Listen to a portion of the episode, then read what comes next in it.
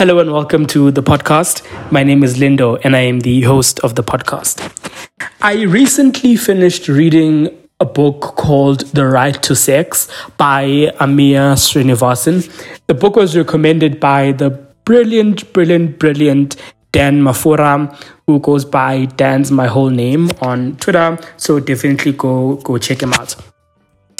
In the book, The Right to Sex, Amia contends with a lot of controversial topics, one of which is the title of the book, which asks the question do we have the right to sex or do people have the right to sex?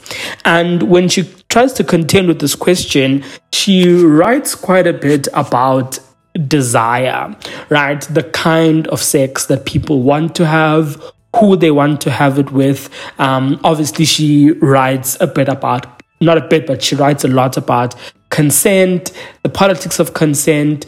More specifically, I appreciated the fact that she didn't just look at consent as a matter of yes or no, but in the book, she really challenges us to think about the conditions under which people consent to sex, right? So not only to have like a blanket approach of was there consent or not, but to say even if there was consent, but what are the conditions, what are the circumstances um, around which that consent was given?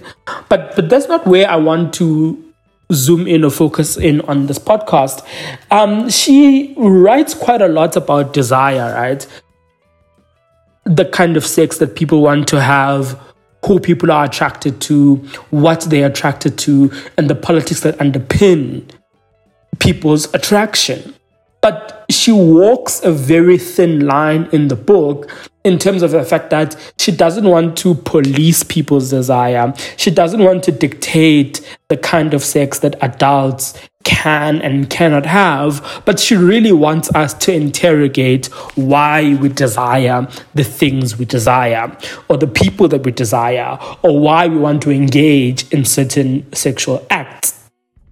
And I have spoken on this podcast before about preferences, right? I have an episode about preferences in which I said that when people say that they do not prefer fat people, black people, dark skinned people, differently abled bodies, those kinds of things, that those preferences don't fall from the sky, and that they are root and many of them are rooted in isms, right?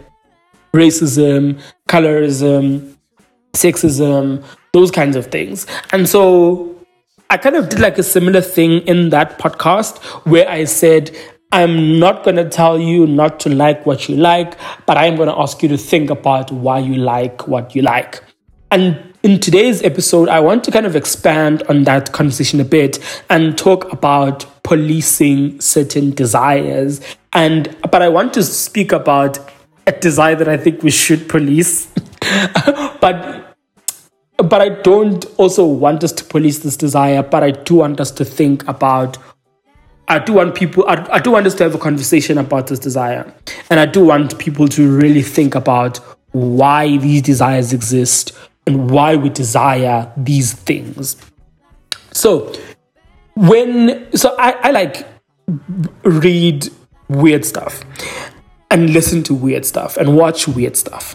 And one of the weird things that I've listened to and read about are is a group of people, it's a big internet community of people who do not necessarily self identify as pedophiles, but those people do recognize that they are attracted, sexually attracted, and sexually desire children.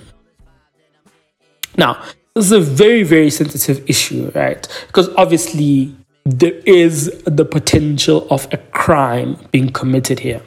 So, the it, is common cause amongst everyone, right? That children do not have the capacity to consent to sex. Although different countries have different ages um, of consent, but the general consensus is that a child cannot consent to sex with an adult. And that's why it is illegal for an adult to have sex with a child that's where we get things like pedophilia from, right?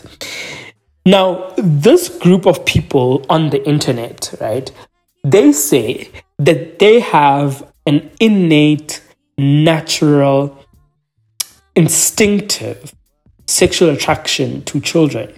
But they understand that children cannot consent to any sexual act with them as adults. And so they do not act on the sexual attraction. But you recognize that it is there. And also, they have, these people have come together as a community on the internet, sort of share tips, I guess, in terms of how to navigate having this desire, but also knowing that you can never act on it. Right? So, th- th- this is one place in which, from a legal perspective and to an extent from a moral social perspective as well where we have policed desire right where we have said to people we have said to the adult population of the world that a child cannot consent to a sexual act with you, and therefore you cannot initiate a sexual act with a child. And even, even if a child does consent, does give a yes, right? That yes isn't consent because they do not have the capacity to consent to such a thing.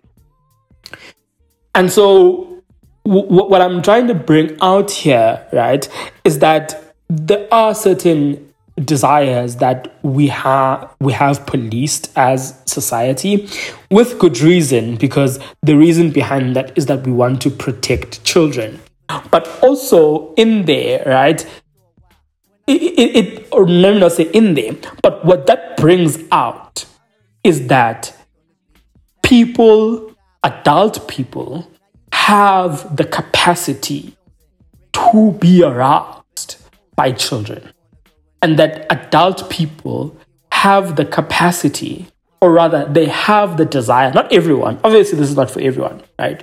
But there are adult people who do have the desire to engage in sexual activity, sexual acts with children. Cool. Now, there are like many reports, many studies, many those kinds of things that are done um, around the subject of people's pattern of consumption in pornography. And one of the chapters in Amia in Amia's book is called Talking to My Students About Porn, in which she really takes a deep dive into the subject of pornography, how that influences the way people have sex, how that teaches people how to have sex, and the kinds of materials that people are consuming in pornography. And one of the biggest categories of porn is the teen category.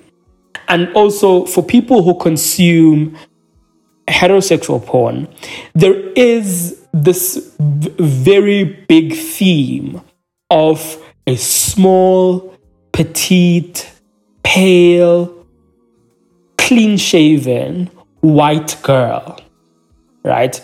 Who stands as the main character of a scene or a movie and things like that. And essentially, that person gets the way Amia writes about it in the book is that she gets fucked, right? By sometime an an average bodied white man, but most of the time it's by a significantly bigger black man. Now, I don't need to tell you as an adult, right, that the picture of a small, short, petite, pale, clean shaven white girl very strongly resembles the image and the picture of a child or a teenager. Right? So, the and, and, and that category, right, in porn of a small white girl who gets fucked by this big guy, this big black guy, is an extremely popular category. And as, as a matter of fact, there are entire studios, production companies who specialize in only producing that kind of content, right? Because it's hot and it sells. I mean, there are like other categories like um, BBWs, like big big black women, um, who also sell as well. But the very existence and popularity of the category of a small, clean shaven, petite, skinny white girl, right, being so popular for me is cause for concern.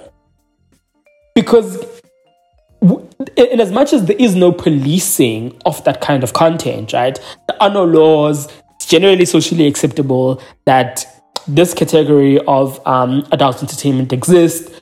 People enjoy it, people consume it, people make it. There's an entire industry around it. But when we look at it, you know, you, some can say this is a surface level reading of it. Some will say this is a deeper reading of it. But when we look at it, right, and, and, and, and when we're trying to look at what is it that people are desiring in that content, what is it about? Uh, what is it about an, a, a model or an actress who looks like a 13 year old girl that is getting people sexually aroused? That's, that's really the question that I want to ask, right?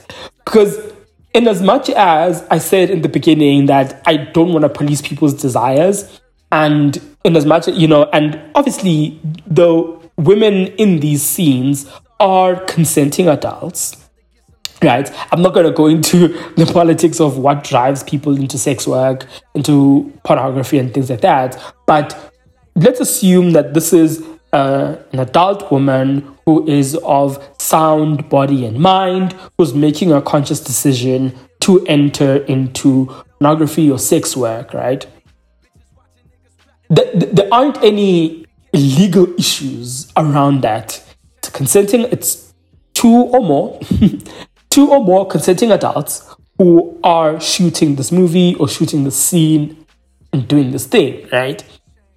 What I'm what I am questioning is why does someone who looks like, even though they're not, but why does someone who look like who looks like they could easily be a 15, 16 year old girl getting fucked by a man who's big and looks like they could well be in their 30s or 40s.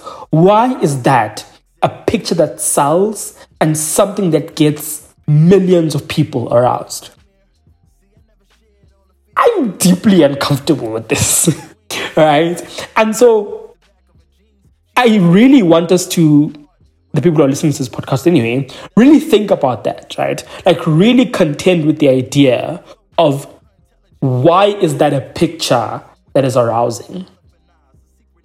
Because in, in, in, as much as the person who's consuming the content is very much aware the person on the other side of, the other side of the screen is a consenting adult, but the fact that you like seeing someone who looks like a child get have sex with a big black man, for me, that's very, very, very worrying.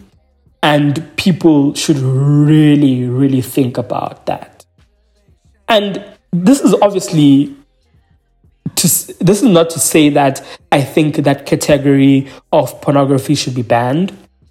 Because again, policing people's desires doesn't really work, right? Like we th- th- there's no one who can say that we need to like legislate to stop that theme of pornography from being produced. Because also the other thing is that on the other side of this is the fact that most people right do not have a lot of control over what their bodies look like.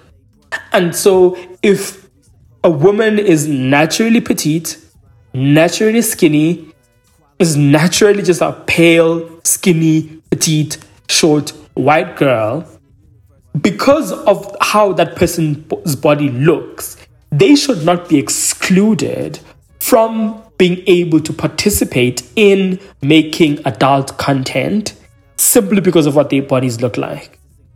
Right? It's the same thing with um, little people as well. With with with little people, you know, that gets a lot more complex for me because not only now is this person adult height, but they're just short, but now like this is a little person, right? And you know, with uh, um little with, with a lot of little people, and as much as this person might be little, but you can see by the way that their body is by by the way your body looks that this is an adult person right? Um even like the person's face as well will show that they're an adult person. They're just in a very small body. But then when people like go the extra mile to get a little person who then will again be petite clean shaven and basically people who will go at great lengths to make this person look like a child I don't know. I don't know how ethical that is. I really don't know how ethical that is. Right? Because in as much as the person who who is doing the scene, who's performing, who's there, is a consenting adult, but the image that you're feeding consciously, excuse me, or subconsciously, is that this man is having sex with a child or someone who very strongly resembles a child. Right? But going back to, to this point, uh, people whose bodies are naturally smaller, whether the person is petite, whether they're short, or whether they're an actual little person, that should not mean that this person cannot participate in adult entertainment because that is an adult who has full autonomy over, over their body. And you know it definitely is a feminist praxis praxis. it's definitely like feminist praxis and feminist theory that people have complete autonomy over their bodies and have free will to do as they please as adults, as well as as long as it's within the confines of the law, right? Um, as well as the social contract. And so it would not make sense under the law or the, the social con- contract or under any feminist or liberatory politic to say that people who look a certain way by virtue of just natural bodies that they have should not be allowed to participate in pornography, right? But then what of the question of saying now we're going to take these people who have these kinds of bodies and then we're going to deliberately we're going to deliberately try and make them look like they're 13 we're going to deliberately try and make them look like they're 16 and also have the other person that they're participating in the scene with be significantly bigger than them. And then we and also I want us to be very cognizant of the fact that we're not talking about a niche, small genre of porn that is only consumed by like small pockets of the population, right? We're talking about a massive genre. One of the biggest genre of straight porn is a small, petite girl who gets fucked by this big black man. Right? Like, we're, we're talking about an overwhelming image here. And so, to me, and especially when I'm looking at this reading the book and just simmering on it and thinking about it. Also thinking about, you know, like pedophilia in the world and, and all of that. It's very difficult for me not to land the fact that that category of adult entertainment has underlying pedophilia. Or that the people who like that kind of content, who consume that kind of content, whether they know it or not, might have pedophilic tendency. Obviously, you know, these people are not acting out on them. Well, let me not say obviously. I hope these people are acting out on them, right?